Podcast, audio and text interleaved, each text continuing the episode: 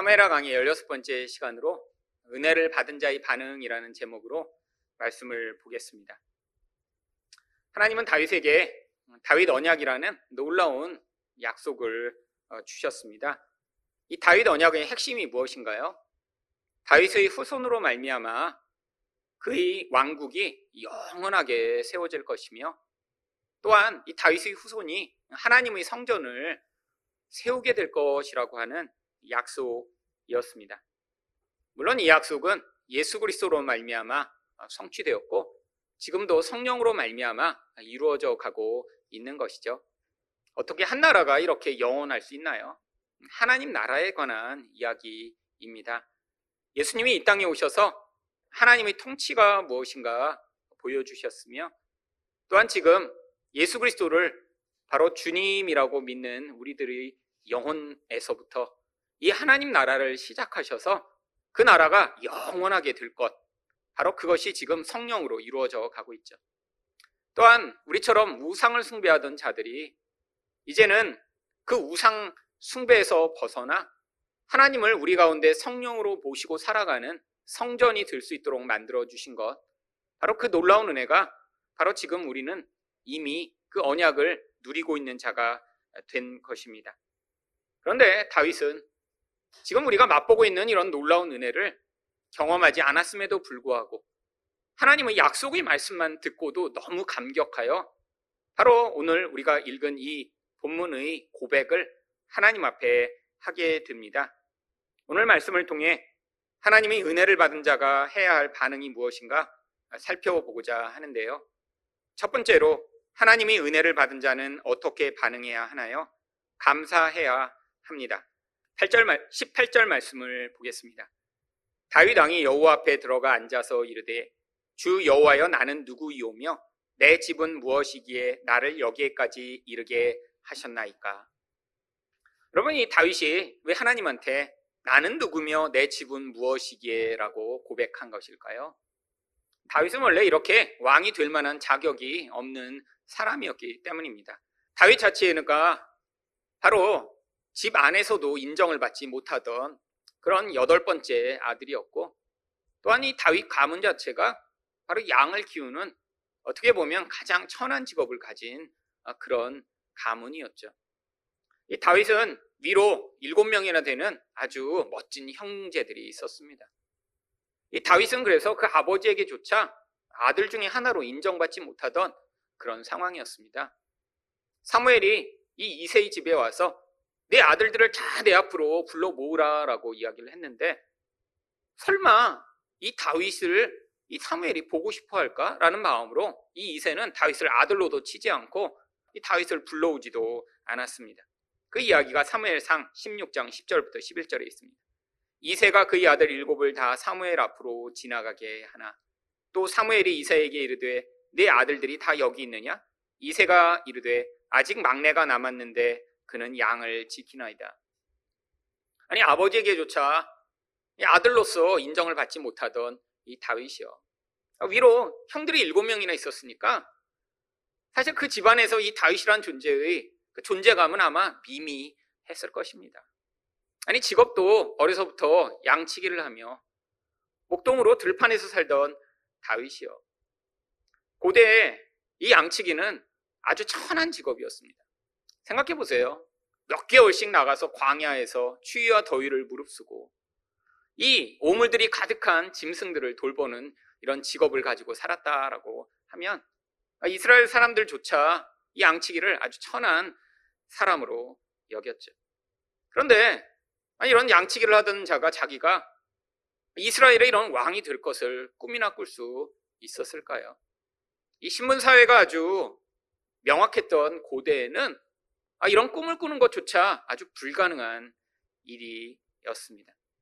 여러분, 그랬기 때문에 하나님이 지금 이 다윗을 통해 하나님이 행하시는 이 모든 일들을 보며 이 다윗은 엄청난 감격과 감사를 하게 된 것이죠. 여러분, 감사의 조건이 무엇인가요? 뭔가 좋은 것을 받게 되면 누구나 다 감사하나요? 아닙니다. 감사의 가장 중요한 조건은 바로 그 무엇인가 받은 은혜를 그 은혜로 받아들일 수 있는 그런 겸손한 마음입니다. 자기가 그런 은혜를 받을 만한 자격이 없다라고 하는 사실을 명확하게 인지하는데 그런데 기대하지 않았던 그런 은혜가 주어질 때 자격이 없는 자에게 주어진 그 은혜로 말미암아 바로 이런 감사가 나타나게 되어 있죠. 아니 내가 어떠한 대우를 받을 자격이 있다라고 하고 하나님의 은혜도 내가 받을 만한 자격이 있다라고 생각하는 자는 절대로 감사 할 수 없습니다. 다윗이 감격한 것은 지금 자신에게 당장 주어진 이런 왕으로서의 그런 은혜만이 아니라 바로 앞으로 주어질 것에 대한 하나님의 약속을 다윗이 받고 그것에 19절과 같이 반응합니다. 주 여호와여 주께서 이것을 오히려 적게 여기시고 또 종의 집에 있을 먼 장래의 일까지도 말씀하셨나이다. 주 여호와여 이것이 사람의 법이니이다. 여러분 다윗은 지금 현재만이 아니라 앞으로 주어질 것에 대한 이 하나님의 약속에 지금 엄청나게 감동한 것이죠. 여러분 그런데 이 다윗이 여기서 한글 성경에서는 이것이 사람의 법이니다라고 번역한 바로 이런 고백을 했는데 이게 원문에 의하면 뭐 비슷하게 번역은 했지만 지금 한글 성경이 약간 뉘앙스를 살리지 못해서 이게 지금 무슨 뜻인가라고 할 만한 그런 부분입니다. 이것은 지금 다윗이 감탄을 한 거예요. 하나님, 이게 하나님이 일반적으로 사람들에게 대우하시는 방법이세요? 아니, 사람들마다 하나님은 다 이렇게 은혜를 베풀어 주시나요?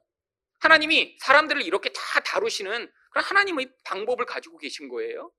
왜요? 여러분, 사람들은 누구에게만 호의를 베푸나요? 아니, 그 사람이 뭔가 좋아 보일 때만요. 그리고 그 좋아 보이는 것이 나에게도 이익이 될 때만 호의를 베풉니다. 어떤 사람이 이렇게 연약하고, 아니, 나에게 이익이 될 것 같지 않고, 또 그 자체로 그렇게 멋있는 그런 능력을 갖고 있지 못하면 사람들은 이런 호의스러운 반응을 하지 않습니다. 특별히 하나님이 이 다윗에게 보인 이런 반응이요. 아니, 은혜를 받을 만한 자격이 없는데 하나님이 이런 놀라운 은혜를 베푸시는 이 은혜. 이게 세상에서는 도저히 찾아볼 수 없는 방법이기 때문에 이게 하나님이 사람들을 향해 반응하시는 그런 방법이세요? 네. 하나님 바로 이렇게 반응하시는 분이십니다. 하나님은 우리가 어떤 자격을 갖췄기 때문에 그 자격에 합당한 그런 대우를 하시는 분이 아니세요. 하나님은 인간이라는 존재를 하나님이 가지신 의라고 하는 기준으로 바라보십니다. 근데 문제는 의라고 하는 하나님의 기준으로 볼 때 모든 인간은 다 불의해요. 다른 말로 이야기하면 죄인이라고 하는 것이죠. 여러분, 하나님은 우리를 얼마나 키가 크냐, 얼마나 피부가 하얗냐, 얼마나 능력이 많으냐, 얼마나 부요하냐, 이런 걸로 우리를 판단하시지 않습니다. 하지만 인간들은 그런 기준으로 판단하죠. 다른 사람을 볼 때 우리는 그 사람이 가지고 있는 어떤 능력을 보며 그걸 판단합니다. 근데 하나님은 영이세요.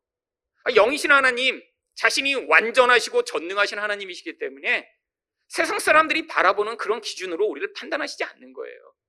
하나님의 유일한 기준은 하나님의 모습으로 그런 의롭게 반응하며 하나님이 목적하신 사랑의 삶을 살아가고 있는가라는 그 기준으로 바라보시는데 문제는 이 하나님의 의의 기준으로 우리를 바라보시면 우리는 다 불의하여 하나님의 진노와 심판을 받을 수밖에 없는 존재라는 것이죠. 그래서 하나님이 우리를 바로 그 하나님의 의 기준으로 바라보시되 바로 우리가 가진 기준이 아니라 예수 그리스도의 기준에 우리를 더딥히셔서 바로 그 예수를 믿는 자는 다 예수님과 같은 의로운 자다라고 인정해 주시는 아주 독특한 그런 기준으로 우리를 받아들이시는 것입니다. 여러분 그래서 하나님 앞에 나아갈 때 우리가 어떤 일을 했느냐 내가 지금 어떤 상황이었느냐 또 내가 얼마나 능력이 많은가 아무 상관이 없어요. 우리가 죄를 지었건, 아니 우리가 연약했건, 우리가 실패했건, 아니 오랫동안 기도를 하지 않았건 관계 없습니다. 우리가 나아가는 기준은 내가 그동안 얼마나 잘 살았는가 하는 아, 그런 자기에게 근거한 기준이 아니라 바로 예수님을 얼마나 의존하고 하나님 앞에 나아가고 있는가 하는 그 유일한 기준으로 우리를 보시는 것이죠. 여러분 그래서 바로 우리가 받은 모든 것이 은혜입니다.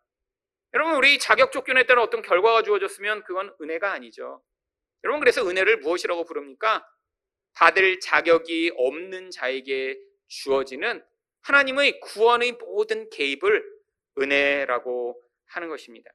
여러분 이 은혜를 받은 다윗이 그래서 이렇게 반응하는 거예요. 그 은혜가 너무 크다 보니까 나중에 20절에서는 아, 더 이상 제가 할 말이 없습니다. 라고까지 고백합니다. 주 여호와는 주의 종을 아시오니 다윗이 다시 죽게 무슨 말씀을 하오리까. 여러분, 아니 뭐에 대해서 이렇게 할 말이 많은 게 아니라 너무 감동해서 이제는 하나님 제가 정말 할 말이 없네요. 여러분 그런 경험 해보셨나요? 누군가한테 정말 너무 큰 은혜를 받아서 어, 내가 정말 어떻게 해야지? 정말 할 말이 없을 때 여러분 그래서 다윗이 이렇게 얘기하는 거예요. 내가 무슨 말을 할지 이제 모르겠습니다. 할 말이 없습니다, 하나님. 너무 은혜가 감사해서요. 여러분 물론 하나님이 우리에게 이렇게 큰 은혜를 주신 그 가장 놀라운 은혜가 무엇인가요? 아니 제 인생 가운데 하나님이 이렇게 무일푼다가 유학도 하게 하시고 아니 정말 돈 하나도 없이 나무교회 지하실에 살고 있는데 하나님이 돈을 주셔서 이렇게 교회를 개척해 하신 거 아, 이것도 은혜죠. 여러분 근데 더 큰 은혜가 무엇인가요? 죄인인 우리를 위해 자기 아들을 주신 게 가장 큰 은혜입니다. 여러분 로마서 5장 8절을 보시면 우리가 아직 죄인 되었을 때 그리스도께서 우리를 위하여 죽으심으로 하나님께서 우리에 대한 자기의 사랑을 확증하셨느니라. 여러분 괜찮은 사람을 위해 아들을 주신 게 아니에요. 가능성이 있는 자를 향해 하나님이 아들을 희생하신 게 아니라 죄인을 위해 아들을 죽여 우리를 살리셨다라고 합니다. 여러분, 이게 제일 큰 은혜죠. 여러분, 하나님이 우리를 하나님의 기준으로 볼 때는 가장 불가능한 존재이라 그래서 하나님이 자기 아들을 주신 거예요. 하나님이 보실 때 이 땅에서 우리가 어떤 수준으로 살아가냐, 하나님이 그렇게 큰 중요한 문제가 아닙니다. 하나님 보실 때 이 땅의 인생은 마치 연극 무대에서 우리가 어떤 역할을 맡아 그 역할을 하고 있는 것 같은 아주 짧은 시간에 불과해요. 여러분, 우리 아이들 어렸을 때 다 연극하잖아요. 학교에서 맞습니다. 근데 아이들이 어떤 역할들을 할 때 있어요. 풀 1, 풀 2, 이런 역할을 할 때가 있잖아요. 아니, 주인공 다 주인공 할 수 있나요? 아니 뭐 가다 보면 아이가 뭐 토끼도 하고 그럼 뭐 토끼 가면 쓰고 그냥 가만히 있어. 사자 가면 쓰고 가만히 있고. 근데 동물이나 사자는 왔다 갔다 하기라도 하죠. 나무 1, 나무 2. 그래서 나무 들고 그냥 서 있는 애. 아니 부모가 볼 때는 안타깝지만 그래서 막 낙심하고 좌절하고 막 선생님 찾아가서 어떻게 우리 자식을 나무를 지킬 수 있냐고 이럴 수 있나요? 아, 그때 주어진 일시의 역할 아니에요. 다음엔 더 좋은 역할 맡을 수도 있죠. 여러분, 우리 인생이라는 게 어쩌면 그렇습니다. 이 땅에서 하나님은 우리에게 어떤 역할들을 맡기셨어요. 어떤 사람은 키가 큰 역할을 맡았습니다. 아, 자랑할 거 아니에요. 그키큰게 그렇게 엄청난 자랑인가요? 그냥 역할이 맡겨진 거죠. 그 키 큰 역할로. 아니, 어떤 사람은 피부가 하얀 모습으로 태어나게 된 거고, 어떤 사람은 능력이 있게, 어떤 사람은 능력이 없게, 어떤 사람은 똑똑하게, 어떤 사람은 똑똑하지 못하게 다 어떤 역할을 맡겨서 하나님이 일시적으로 세우신 것입니다. 여러분 그런데 하나님 보실 때는 그래서 그게 별로 중요한 게 아니에요. 여러분 이 땅의 인생을 하나님이 보실 때는 순간에 지나지 않습니다. 하나님이 영원한 관점에서 이 땅에서 그래서 우리가 어떤 역할을 맡아 일시적으로 살아가는 거예요. 여러분 하나님이 근데 중요하게 여기시는 게 뭐죠? 그가 의로운 존재인가 아닌가 하는 것입니다. 여러분 의롭지 못하면 하나님과 관계를 맺지 못해요. 그러면 영원한 죽음 가운데 그 영원한 멸망이 기다리고 있는데 그래서 하나님이 이 땅에서 우리가 의로운 존재인가 아닌가 그걸 중요하게 여기시는 것입니다. 근데 문제는 모두 다 불의한 하나님과 관계 맺을 수 없는 존재이기 때문에 하나님에게 가장 소중한 아들을 죽여서까지 우리를 구원하시고자 하신 것이죠. 여러분 이게 감사해야 돼요. 우리가 하나님께 어떤 은혜를 받아 뭐 내가 경제적으로 넉넉할 수도 있고 아니, 다른 사람보다 더 어떤 높은 지위를 가질 수도 있고, 아니, 내 인생 가운데 남들이 경험하는 그런 나쁜 일들이 일어나지 않고 살아갈 수 있을지도 모릅니다. 그런데 그거는 하나님의 관점에서는 별로 중요한 게 아니에요. 하나님이 이 땅에서 벌어지는 어떤 상황과 우리 그런 모든 과정을 통해 우리를 어떻게 더 큰 은혜의 자리로 인도하시기 위해 상황하실 때 있지만 내 일생 가운데 어떤 편리가 주어지고 나쁜 일이 일어나지 않았다고 해서 그게 정말로 우리가 하나님 앞에 자랑할 만하며 그것만 중요한 것이 아니라라고 하는 것입니다. 근데 문제가 하나님께 우리가 받은 이 놀라운 은혜, 이런 죄인인 우리를 사랑하시고자 자기 아들을 죽여 우리를 사랑하신 그 은혜를 우리가 별로 감사하고 있지 않다라고 하는 것이죠. 여러분, 하나님이 우리를 단순히 아들만 죽여 사랑하셨나요? 그 다음에 우리를 성전 삼으셨습니다. 여러분, 우리 안에는 여전히 우상 숭배가 가득해요. 하나님 말고 다른 신들을 지금 막 모시고 있는 것입니다. 나의 쾌락이라고 하는 신이요. 나의 안정이라고 하는 신이요. 나의 지위라고 하는 신이요. 나의 욕망이 우리 안에 마치 이스라엘 백성들이 하나님 말고 끊임없이 바알과 아세라를 섬겼던 것처럼 우리도 끊임없이 열망하며 아, 내게 이런 것이 주어졌으면 내가 원하는 이런 삶을 살았으면 남들도 저렇게 살고 있는데 나도 저렇게 살았으면 하는 그 열망이 우리 안에 가득합니다. 여러분, 만약에 이런 게 은혜라면 아니 세상에서 이렇게 다른 사람들이 누리는 그런 것들을 똑같이 누리는 게 은혜라면 어쩌면 하나님 백성들은 그런 은혜를 받지 못한 자들이겠죠. 여러분 하지만 그런 게 은혜가 아니라는 거예요. 하나님이 어떤 사람한테는 그런 부여를 누릴 수 있는 기회를 주실 수도 있습니다. 그런데 더 큰 은혜가 무엇이죠?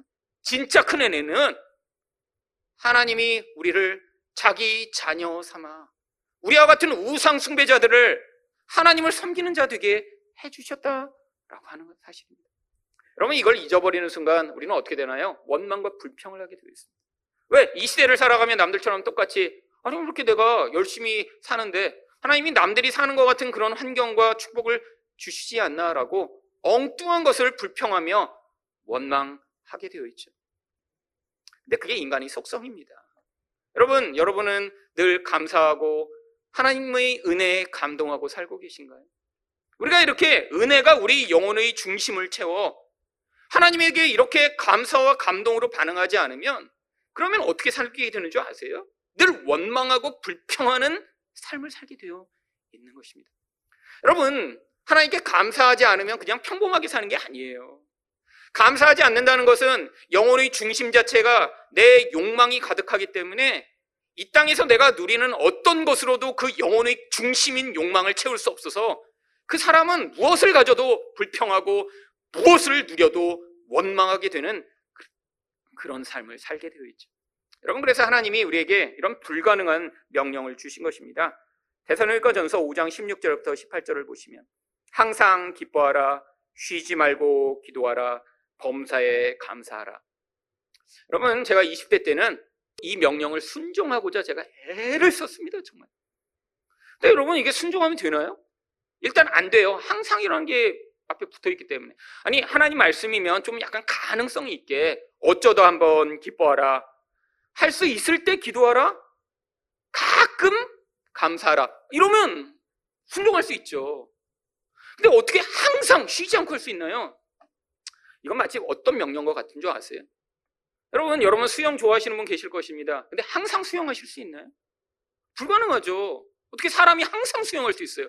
저는 뭐 자면서도 수영합니다. 이건 불가능해요. 어쩌다 수영하는 거죠. 가끔 수영할 수 있죠. 아무리 즐기고 아무리 좋아해도 불가능합니다. 여러분 그런데 어떤 존재만 이렇게 항상 수영할 수 있나요? 물고기요. 그냥 존재 자체가 물에서 태어났어요. 그 존재는 그냥 물에서 계속 수영해요. 자면서도 물에서 수영해요.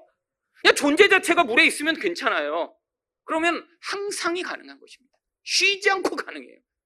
물고기에게 만약에 너는 수영을 잠깐 멈춰라. 가끔씩만 수영이라 그러면 물고기는 못 견딜 거예요. 아니, 저는 항상 수영하도록 물에 만들어 놓으셔놓고 어떻게 가끔만 수영하게 하십니까? 여러분, 결국 여기 있는 명령은 우리를 향해 어떤 명령을 주신 줄 아세요? 우리 안에 하나님이 만드신 새 사람, 이 새 사람의 존재는 바로 하나님의 은혜에 반응할 수 있는 존재입니다. 그래서 하나님이 주신 그 영적인 은혜가 얼마나 큰지 깨달아 그 은혜에 늘 감사합니다. 내 환경과 상황을 보지 않고 그것에 감사하고 찬양하며 늘 하나님을 의존하며 기뻐할 수 있는 존재죠. 여러분, 여러분이 예수 믿을 때 처음 경험하셨던 그런 은혜요. 그때는 모든 게 감사했습니다. 아니, 하나님의 은혜가 너무나 커서 우리 환경과 상황을 보지 않고 내게 주신 그 은혜에 너무 감격해 눈물을 흘리고 아니 나 같은 자를 어떻게 사랑하셨을까라는 그 은혜가 여러분 안에 지배했을 때 잠깐 맛보셨던 바로 그 모습이요. 하나님이 이 명령을 주신 건 결국 우리 안에서 이 두 가지 마음이 존재하는데 결국에는 우리 안에 튀어나오는 이 원망과 불평과 기도하지 않는 이 모습을 보면 네 영적 수준을 알라라고 얘기하는 거예요. 우리 안에서 이렇게 우리 존재가 변화돼 마치 물고기처럼 물에 사는 것이 자연스럽게 되면 그러면 우리 존재를 통해서도 결국 이런 감사와 찬양과 기쁨의 반응과 기도의 반응이 반복해서 나오게 될 텐데 결국에는 그 궁극적인 완성이 언제 되는 것인가요? 이 육체를 벗어버리는 날 가능하게 되는 것입니다. 여러분, 우리 삶에서 그래서 하나님의 은혜를 받고도 튀어나오는 이 원망과 불평을 통해 아, 내가 아직도 이렇게 하나님이 원하시는 새 사람의 모습으로 사는 것이 아니라 눈에 보는 것으로 나의 욕망을 채우고자 하는 이 옛사람에 매여 있는 이 모습이 너무나 부끄럽고 너무나 안타깝구나라고 하나님 앞에 기도하시며 하나님 늘 원망하는 이 존재를 죽이시고 내 안에서 하나님의 은혜를 바라보며 사는 이 새 사람으로 말미암아 살아 이 명령대로 항상 기뻐하고 쉬지 않고 기도하며 범사에 감사하는 삶 되게 해달라라고 간구하시는 여러분 되시기를 축원드립니다. 두 번째로 하나님의 은혜를 받은 자는 어떻게 반응해야 하나요? 하나님의 목적을 기억해야 합니다. 21절 말씀입니다. 주의 말씀으로 말미암아 주의 뜻대로 이 모든 큰 일을 행하사 주의 종에게 알게 하셨나이다. 여러분, 다윗은 하나님이 자신에게 이런 놀라운 은혜를 베푸신 것이 다윗 자체의 어떤 이익과 그의 어떤 행위에 대한 보상이 아니라는 사실을 명확히 알고 있었습니다. 하나님이 하나님의 뜻에 따라서 자신에게 은혜를 베푸신다라는 사실을 알았어요. 하나님이 은혜를 베푸신다는 게 결국에는 하나님의 목적이 있다라고 하는 사실을 알았던 것이죠. 여러분, 하나님의 은혜를 받은 사람 가운데도 이것을 착각하는 사람들이 아주 많이 있습니다. 무엇을 착각하나요? 첫 번째로 하나님이 은혜를 베푸시는 목적이 자기의 이익과 편리를 위한 것이라고 생각하는 사람이 많아요. 아, 그래서 자꾸 자기 이익과 편리를 위해 하나님께 어떤 큰 복을 강구하는 사람은 굉장히 많습니다. 근데 이런 태도를 뭐라고 부르나요? 기복주의라고 부르는 거예요. 여러분, 기복주의 중심에 뭐가 있나요? 하나님이 베푸시는 무슨 좋은 것들이 나의 이익이 돼야 돼요. 그게 바로 기복주의 중심입니다. 근데 또 이런 사람들이 가지고 있는 또 다른 태도가 무엇인가요? 바로 율법주의입니다. 율법주의는 무엇인가요? 내가 하는 어떤 종교적인 행위에 대한 보상으로 하나님이 그 결과를 주시는 것이라고 생각하는 거죠. 근데 이 두 가지가 마치 기관차의 칙칙폭폭 칙칙폭폭 달리게 만드는 힘처럼 이 인간의 영혼 안에 아주 내재된 것입니다. 내 행위의 결과로 무엇인가를 얻어내야 내가 하나님 앞에서 부끄럽지 않아요. 그래야 내가 떳떳합니다. 그뿐 아니라 내가 무엇인가 할 수 있는 것에 대한 반응으로 무엇이 주어져야 내가 또 열심을 낼 수 있죠. 여러분, 근데 이게 종교 안에 너무나 깊이 파고들었어요. 왜? 사람들이 영적 경향성과 일치하기 때문에. 여러분, 그래서 사람들이 어떤 생각을 하나요? 뭔가 내가 헌신을 하고 하나님 앞에 충성을 하면 하나님이 그거에 대한 보상을 주셔야 된다고 생각합니다. 아, 물론 그 보상이 구체적이고 물질적이라면 더 좋겠죠. 근데 이런 생각을 하는 사람일수록 어떤 반응을 하는 줄 아세요? 인생 가운데 자기가 생각하는 어떠한 안정과 자기가 생각하는 어떤 것들이 깨어지고 불행이 닥치면 마음 가운데 금방 믿음이 사라져 버립니다. 아니 내가 이동안 이렇게 충성을 했는데 아니 이렇게 암에 걸리게 하시면 어떻게 해? 아니 그럼 내가 어떻게 충성한 거 하나님이 다안 받으셨다는 거 아니야? 여러분 이런 것이 바로 우리 안에 있는 이 기복주의와 율법주의 전형적 모습이죠. 결국에는 하나님이 주시는 모든 복을 나의 이익을 위해 사용하며 아, 그것에 대해 내가 적절한 예측할 수 있고 또 그 보상으로 그것들을 받아들이겠다라고 하는 이 생각. 여러분, 근데 세상 사람들은 다 그렇게 생각하고 있습니다. 제가 이번 주에 어떤 천주교에 다니는 분이랑 만나서 대화를 하는데 우연히 얘기하다가 이제 목사님은 어떻게 교회를 개척하시게 됐냐고 뭐 이런 물어보고 싶고 그래서 제가 교회를 개척한 이야기를 했습니다. 아, 사실은 아 이렇게 정말 돈이 하나도 없어서 그래서 유학하고 돌아왔을 때 남의 교회 지하실에 살고 있는데 하나님이 갑자기 이렇게 개척하게 하셔서 이렇게 그 시작을 했더니 어느 교회에서 어, 이렇게 우리 교회에 이렇게 돈을 많이 주셨고 또 어떤 개인이 이렇게 또 갑자기 헌신하셔갖고 그래서 우리 교회 이렇게 시작되게 됐다. 그러니까 막 이분이 엄청 놀라는 거예요. 천주교에서는 한 번도 들어보지 못한 그런 간증이래요. 그렇죠? 천주교가 그렇게 뭐 교회 세울 때 그런 기적으로 되나요? 다 그냥 다 천주교는 돈이 많으니까 가서 그냥 땅 정해갖고 큰 건물 그냥 세워주고 다 파견하잖아요. 천주교에서는 아, 이런 놀라운 얘기를 들어본 적이 없다. 근데 그분이 또 금방 이런 얘기를 하는 거예요. 이번 천주교 아주 열심히 다니는 분이거든요. 근데 자기가 아무리 기도해도 하나님이 자기에게 이렇게 돈을 주신 적이 없대요. 근데 어떻게 목사님이 이렇게 하나님께 돈을 받게 된 비결이 있다면 좀 알려달라. 그래서 제가 얘기했습니다. 아, 이게 개인적으로 이렇게 하나님이 돈을 주신 게 아니라 하나님이 이렇게 교회를 세우시는 어떤 특정한 목적이 있거나 아니면 하나님이 돈을 주셔서 잉여를 주신다면 그 돈을 통해 또 누군가에게 흘러가게 만드실 때 하나님이 나한테도 돈을 주셨지. 아, 지금은 그래서 하나님이 돈을 안 주신다. 그냥 월급 받고 그러니까 저도 그래서 지금 돈이 모자라니까 학교도 나오고 또 이러는 거지. 하나님이 지금 막 저한테 막 1억 원씩 이렇게 돈 주시면 정말 저도 좋겠다고. 근데 이분이 그것도 빨리 깨달으시더라고요. 아, 그렇죠. 그렇죠. 우리 하나님이 그렇게 개인 돈 그렇게 기도한다고 주시는 분 아니죠. 어, 그래서 제가 오히려 놀랐어요. 예수 믿는 사람들 가운데는 아니 제가 이렇게 설명하고 설교하고 가르쳐도 이 기복주의적이고 율법적인 태도에서 못 벗어나는 사람들 굉장히 많습니다. 천주교 다니는 분인데 금방 깨달으시는 거예요. 금방. 여러분 사람들 가운데 사실 하나님과의 관계가 깨지게 되는 아주 중요한 이유가 바로 여기에 있습니다. 여러분 하나님이 여러분에게 은혜를 주시는 이유가 뭔가요? 여러분 개인적으로 편리하고 여러분 개인 하나 천국에 데려가시고자 하는 거 아니에요. 하나님이 목적이 있다는 것입니다. 이 거대하고 놀랍고 영광스러운 하나님이 우리와 같은 이 미천한 자를 향해 왜 은혜를 베푸시나요? 여러분 다윗도 똑같은 것들을 깨달아요. 그래서 22절에서 하나님이 어떤 신분이신가 고백합니다. 그런즉 주 여호와여 이러므로 주는 위대하시니 이는 우리 귀로 들은 대로는 주와 같은 이가 없고 주 외에는 신이 없음이니다. 와, 우리 하나님 이렇게 위대하십니다. 근데 이 고백 왜 안 좋아하세요? 그 다음 절 때문입니다. 23절과 24절을 보시면 땅의 어느 한 나라가 주의 백성 이스라엘과 같으리까 하나님이 가서 구속하사 자기 백성으로 삼아 주의 명성을 내시며 그들을 위하여 큰 일을 주의 땅을 위하여 두려운 일을 애굽과 많은 나라들과 그의 신들에게서 구속하신 백성 앞에서 행하셨사오며 주께서 주의 백성 이스라엘을 세우사 영원히 주의 백성으로 삼으셨사오니 여호와여 주께서 그들이 하나님이 되셨나이다. 여러분 다윗이 깨달은 게 무엇인가요? 아, 이렇게 놀랍고 위대하신 하나님이 자신에게 은혜를 베푸신 이유가 바로 이 이스라엘 백성들을 위함이라고 하는 사실을 깨닫게 된 것입니다. 여러분, 바로 이게 우리에게 은혜를 베푸신 이유죠. 여러분, 하나님이 각자에게 다른 은혜를 주셨습니다. 근데 그 은혜를 나의 이익과 나의 욕망과 나의 지위와 나의 편리만을 위해 사용하고 있으면 아, 그게 너무 당연하다고 여기는 순간 이 은혜가 지금 왜곡되게 되어 있는 것이죠.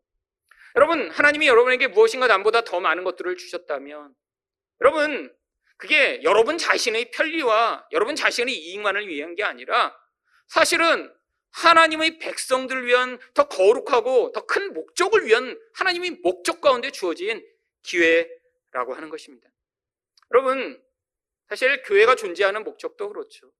하나님이 이 교회에 어떤 은혜를 주신다면 그 은혜가 이 교회에만 머물러 아니 우리 교인들만 더 편리하고 우리 교인들만 더 행복하게 만들면 그게 모든 하나님의 은혜가 주어진 목적인가요? 아니에요.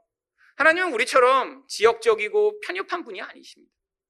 모든 하나님의 백성들을 하나님의 눈에 바라보시며 그들이 동일하게 성장하며 동일하게 은혜를 받기를 열망하고 계신 것이죠.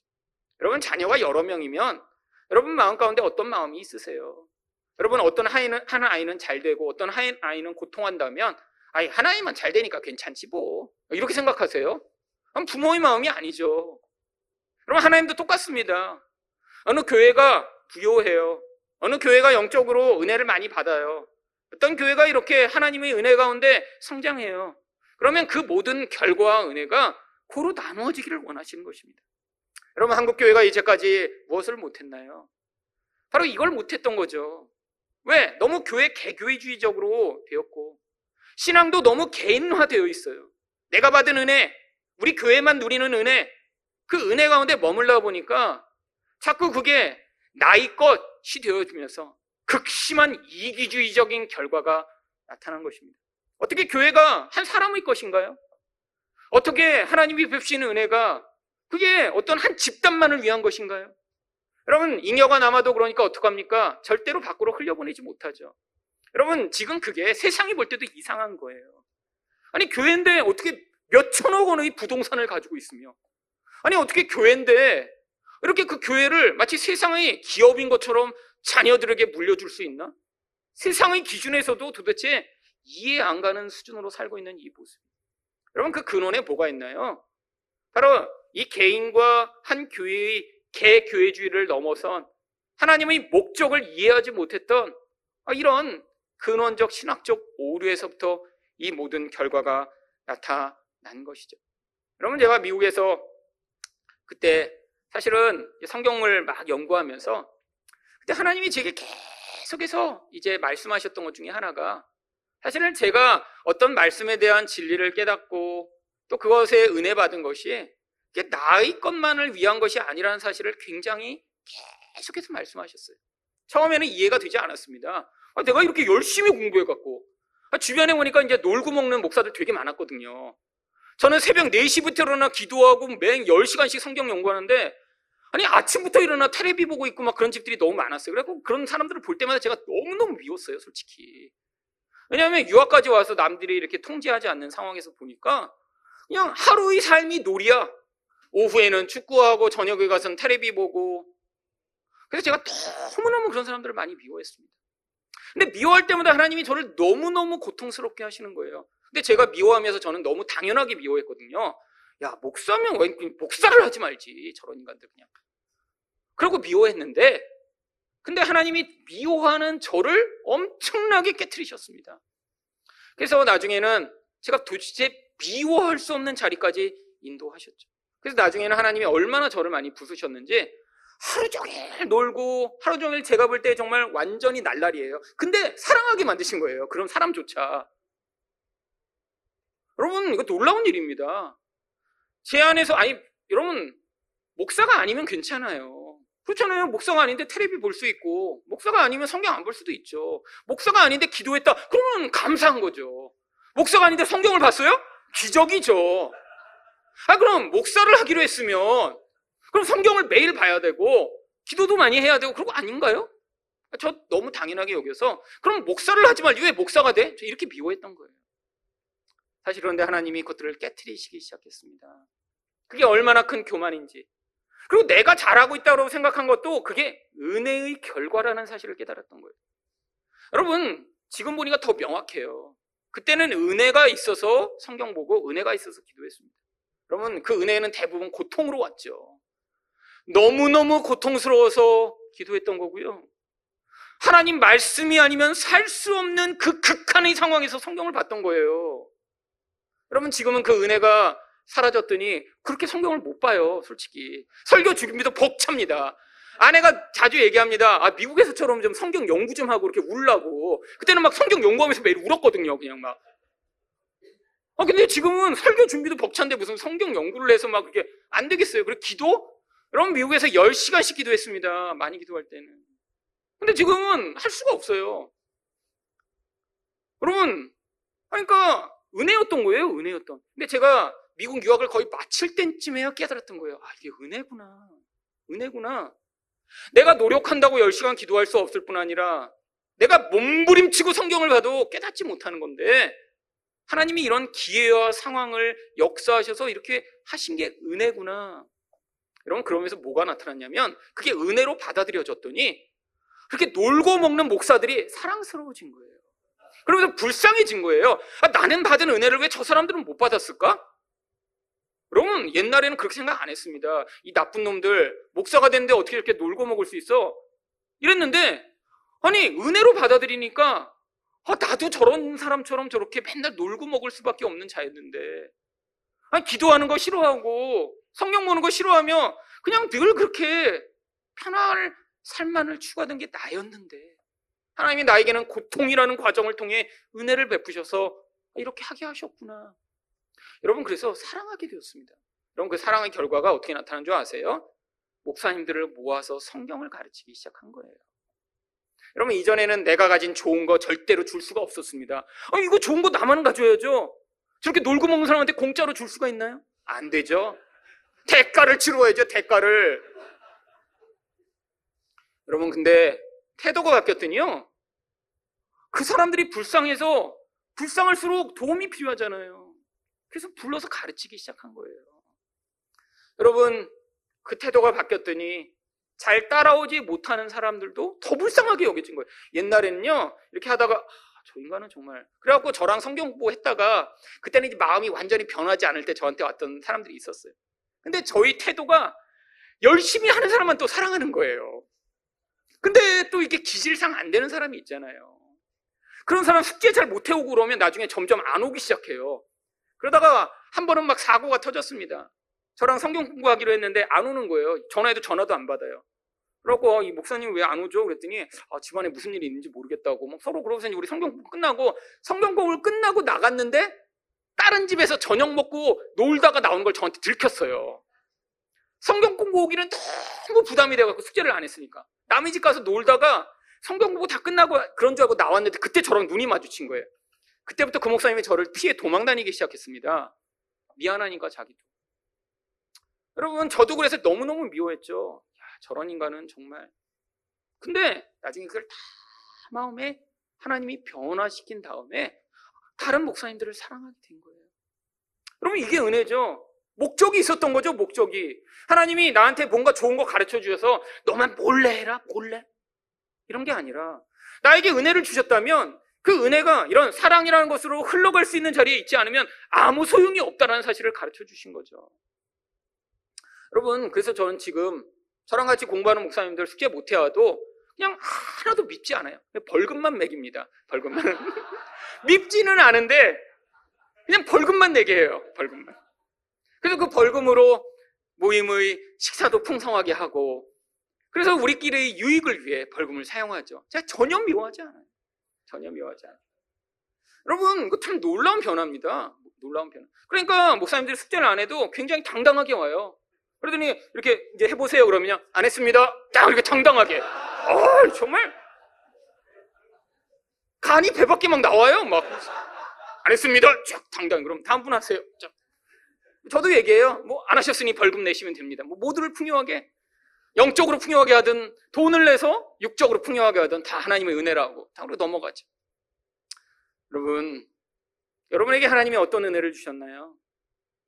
여러분 사람마다 받은 은혜 다 틀리지 않나요? 어떤 분은 기도할 수 있는 은혜를 주셨어요. 남보다 그래서 어떤 문제를 놓고 기도하고자 하는 마음이 생기세요. 그러면 예쁜 사람만 기도하시면 안 됩니다.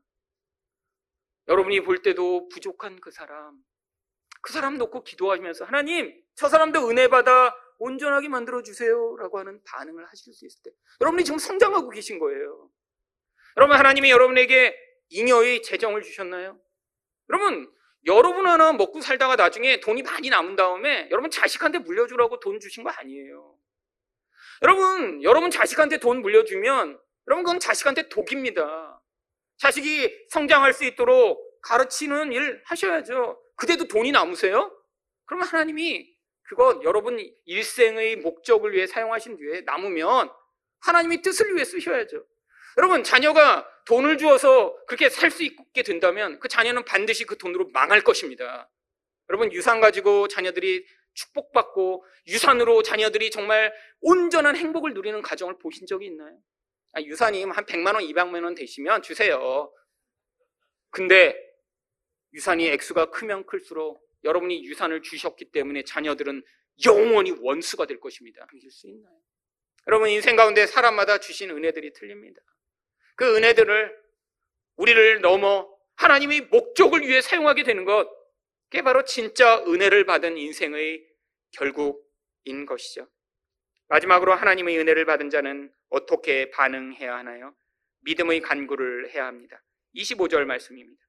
여호와 하나님이여 이제 주의 종과 종의 집에 대하여 말씀하신 것을 영원히 세우셨사오며 말씀하신 대로 행하사 여러분 하나님이 해주시겠다고 말씀하셨어요. 근데 다윗이 그 약속을 들어놓고도 계속해서 하나님, 하나님이 말씀하신 대로 해주세요. 하나님 꼭 이렇게 해주세요. 이렇게 간구합니다. 29절에서는 하나님이 말씀하신 것을 또 간구하면서 그렇게 해달라고 또 간구해요. 이제 청하건대 종의 집에 복을 주사 주 앞에 영원히 있게 하옵소서. 주 여호와께서 말씀하셨사오니 주의 종의 집이 영원히 복을 받게 하옵소서 하니라. 아니, 하나님이 아, 이렇게 약속해 놓고 자꾸 어기시나요? 아니, 그런데 왜 자꾸 하나님, 이 약속하신 대로 꼭 이루어 주세요라고 자꾸 기도하는 것인가요? 여러분, 두 가지 목적이 있기 때문입니다. 우리도 마찬가지예요. 하나님이 우리에게 약속하신 것들이 있는데 왜 우리가 기도해야 되나요? 바로 26절의 첫 번째 목적이 나옵니다. 사람이 영원히 주의 이름을 크게 높여 이르기를 만군의 요하는 이스라엘의 하나님이라 하게 하옵시며 여러분 기도하는 자만 어떤 일이 성취되었을 때 그 영광을 하나님께 돌려드릴 수 있습니다. 여러분 왜 기도하나요? 내가 불가능하고 내가 그 일을 행하는데 무능하다는 걸 깨달은 자만 기도하는 것이죠. 여러분, 내가 무능해요. 그래서 하나님께 해달라고 간구했어요.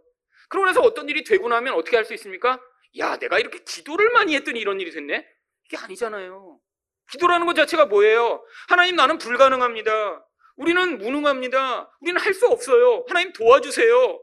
근데 어떤 일이 일어나면 진짜 무능함과 불가능함을 고백했다면 어떤 일이 되었을 때 어떻게 고백하나요? 와, 하나님이 하셨군요. 불가능한데 하나님이 이 모든 일을 행하신 것이군요. 하나님이 위대하시군요. 그럼 그런 반응을 하게 되는 것. 이게 바로 기도를 통해 나타나는 결과입니다. 하나님이 우리 인생 가운데 기도하게 하시는 이유가 뭔가요? 하나님이 베푸신 것을 은혜로 반응하도록 기도하게 하시는 거예요.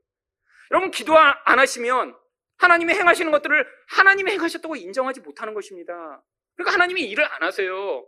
왜 안 하실까요? 여러분이 기도 안 했다는 것 자체가 지금 뭔가 할 수 있는 거예요. 그래서 뭔가 됐어요. 아, 여러분이 가진 능력이 있잖아요. 그 능력으로 뭔가 됐어요. 그러고 나면 막 하나님께 영광을 돌리세요? 아니요. 야, 그래도 내가 지난 30년간 이렇게 내가 사업을 해와서 노하우가 있으니까 이렇게 잘 되네? 이렇게 생각하실 거 아니에요. 아니, 여러분이 능력이 없었는데 돼요. 기도 안 했으면, 야, 그래도 우연히 잘 맞아 떨어졌네? 이렇게 생각하실 거 아니에요. 근데 어떤 일을 여러분의 능력으로는 절대 안 돼요. 애써도 안 돼요. 길이 막혀요. 그래서 기도했어요. 하나님, 정말 저는 불가능합니다. 정말 되지 않네요. 라고 기도했는데 하나님이 어떤 일을 행하시면 어떻게 될까요? 하나님 맞습니다. 우리 하나님께 영광을 돌립니다. 하나님 감사합니다. 라고 하는 이런 다윗과 같은 반응을 보이겠죠. 여러분, 우리가 기도해야 되는 두 번째 이유가 27절과 28절에 나옵니다. 만군의 여호와 이스라엘의 하나님이여 주의 종의 귀를 여시고 이르시기를 내가 너를 위하여 집을 세우리라 하셨으므로 주의 종이 이 기도로 주께 간구할 마음이 생겼나이다. 여러분 기도하면서 계속 하나님의 약속을 되뇌입니다. 여러분 이 기도는 하나님의 약속을 우리가 믿음으로 반응하게 만드는 확신을 주는 과정인 거예요. 여러분 기도할 때 우리가 확신을 가지고 기도하나요? 아니에요. 근데 기도하다 보면 언제가 아 이제 기도를 충분히 했구나 알게 되시나요? 확신이 들 때요.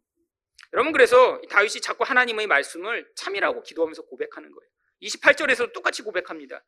주 여호와여 오직 주는 하나님이시며 주인 말씀들이 참되시니이다. 주께서 이 좋은 것을 주의 종에게 말씀하셨사오니. 여러분, 여러분 왜 기도하셔야 되나요? 지금 눈을 뜨면 하나님의 약속은 보이지 않습니다. 현실이 여러분을 압도하죠. 여러분 그때마다 기도하셔야 돼요. 여러분이 정말로 어떤 자인가 말씀과 그 말씀을 통해 하나님이 주신 그 약속을 기억하기 위해 기도하셔야 됩니다. 여러분, 여러분은 환경과 상황 때문에 원망이 자꾸 늘어나세요? 아니, 여러분 상황 가운데 하나님 목적은 자꾸 잊어버리고 여러분이 개인적인 욕망이 채워지지 않아 마음이 불편하고 힘드세요? 여러분, 그럴 때마다 기도하셔야 돼요. 하나님, 정말로 하나님의 약속을 내가 받아들이게 하여 주시옵소서. 여러분, 이 교회를 위해 우리 계속 기도해야 합니다. 왜요? 하나님이 이 교회에도 다섯 가지 약속을 주셨잖아요. 복음에 견고하게 선 교회가 되게 해달라고. 그러면 이거 이루어졌나요, 다? 아니요, 지금 이루어지고 있는 과정이죠. 여기 있는 모든 성도가 정말 복음 안에서 복음으로 자기 인생과 세상을 바라보며 그 안에 견고한 분들이 다 되기를 우리가 같이 계속 기도해야 될 것 아니에요? 여러분, 우리가 끊임없이 계속 십자가의 능력으로 사역해 세상이 바라보는 방식이 아닌 반대의 방향으로 나는 교회가 되도록 우리 자녀 세대가 계속해서 이 복음 위에 어려서부터 견고하게 서서 이런 기복주의와 율법주의의 영향을 받아 인생을 헤매다가 돌아오지 아니하고 은혜 가운데 성장할 수 있도록 이 교회를 통해 하나님이 약속하신 대로 통일 한국을 영적으로 돕는 일에 이 교회가 사용될 수 있도록 그리고 궁극적으로 이 교회를 통해 인간의 더러움과 추함이 드러나지 아니하고 하나님의 영광이 나타날 수 있도록 우리가 그 하나님의 약속을 가지고 계속 기도할 때 하나님이 정말로 우리 안에서 이 하나님의 약속이 견고해지며 우리가 함께 그 은혜 가운데 있을 때 하나님이 이 모든 일을 행하심으로 말미암아 우리가 함께 하나님께 영광과 찬양을 돌려드리게 되는 그런 하늘사랑교회 성도가 될 수 있을 것입니다. 이런 은혜 가운데 우리가 다윗처럼 온전하게 반응하는 여러분 되시기를 예수 그리스도 이름으로 축원드립니다.